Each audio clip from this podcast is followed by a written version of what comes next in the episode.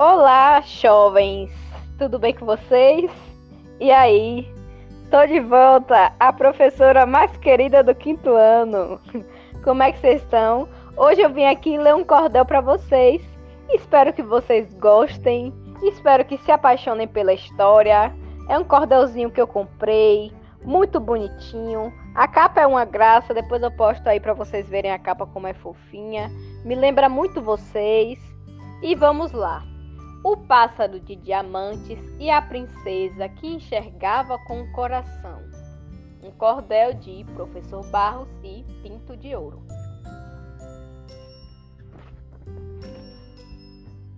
Dos arcanjos que habitam a mansão celestial, um veio morar na terra, lá no reino de cristal, encantado em uma menina de pureza angelical.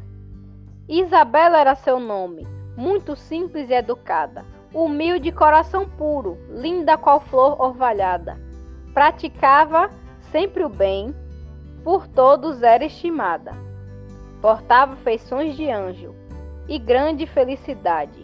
Acolhia todo mundo com, graça da, com a graça da amizade. Nasceu cega, mas porém enxergava com a verdade. Nesse reino onde morava, havia um lindo pomar com frutas deliciosas e árvores para repousar, sombras frescas perfumadas, bom lugar para descansar.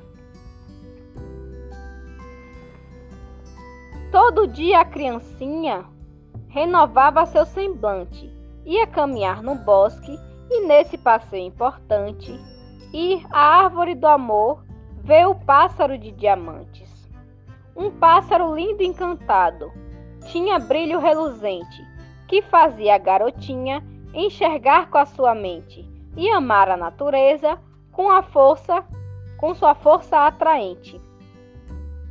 O pássaro resplandecia, brilhando feito cristal, em seu corpo mil diamantes, beleza fenomenal. Conversava como gente, tinha canto angelical.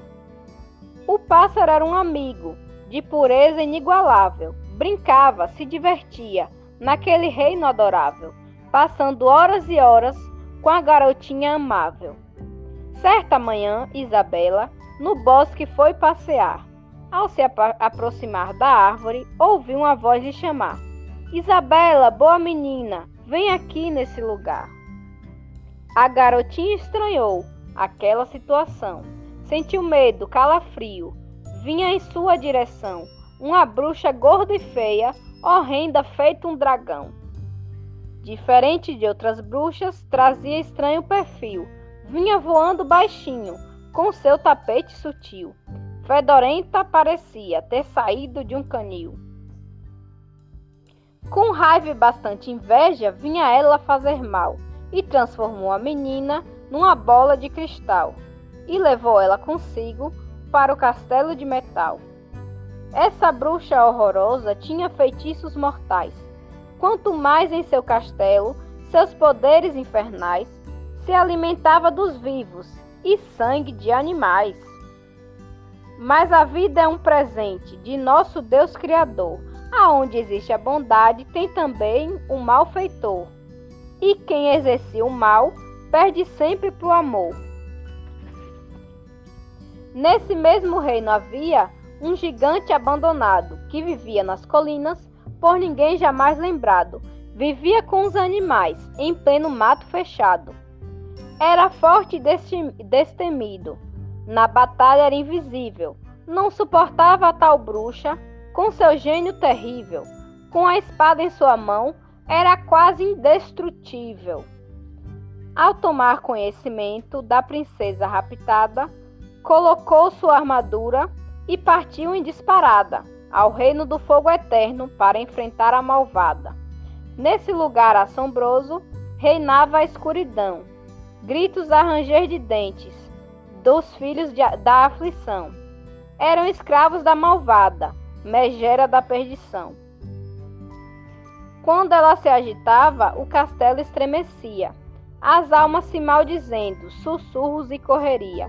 A noite não tinha fim somente muita agonia. Mesmo assim, o tal gigante a coisa alguma temia.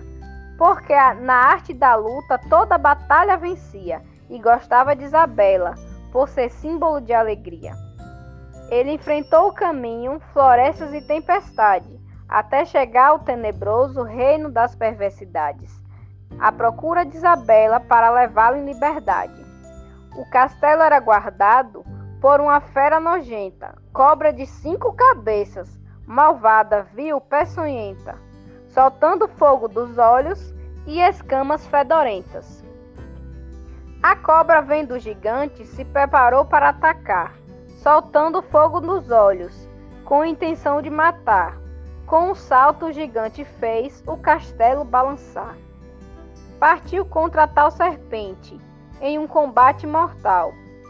Era o bem contra a inveja, a lealdade contra o mal. A força desse gigante era algo descomunal. Lutaram por quatro dias, com bastante agilidade. A serpente rastejava, clamando por caridade, mas por fim não resistiu, foi vencida de verdade. Com a morte da serpente, o castelo estremeceu, as árvores frutificaram, logo o sol apareceu, mas a procura da bruxa no castelo se estendeu. Namorada da maldita, nosso gigante adentrou. Em cada repartição, ele a bruxa procurou, e no espaço da malvada, a perversa ele avistou. Tava num canto escondida, de medo se arrepiando. O gigante enfurecido foi dela se aproximando, levantou pela calçola e saiu lhe arrastando. A bruxa gritava forte, chorando, pedia clemência. Ó oh, gigante, queridinho, tenha calma, paciência. Não rasgue minha calçola, preserve minha inocência. Aquela terrível bruxa, representação do mal, foi trancada na, na masmorra do castelo de metal, no reino Trevas de Fogo, em um lugar infernal. Foi um momento de glória, de alegria celestial. Isabela em liberdade surge naquele local, com um sorriso exuberante em seu rosto angelical. O gigante nessa hora se enche de emoção, pega a criança nos braços, sentindo seu coração. Nesse momento, Isabela estava livre da prisão. Com emoção e carinho, a princesa e o gigante celebraram a vitória de maneira interessante, livres do terrível mal com um sorriso radiante.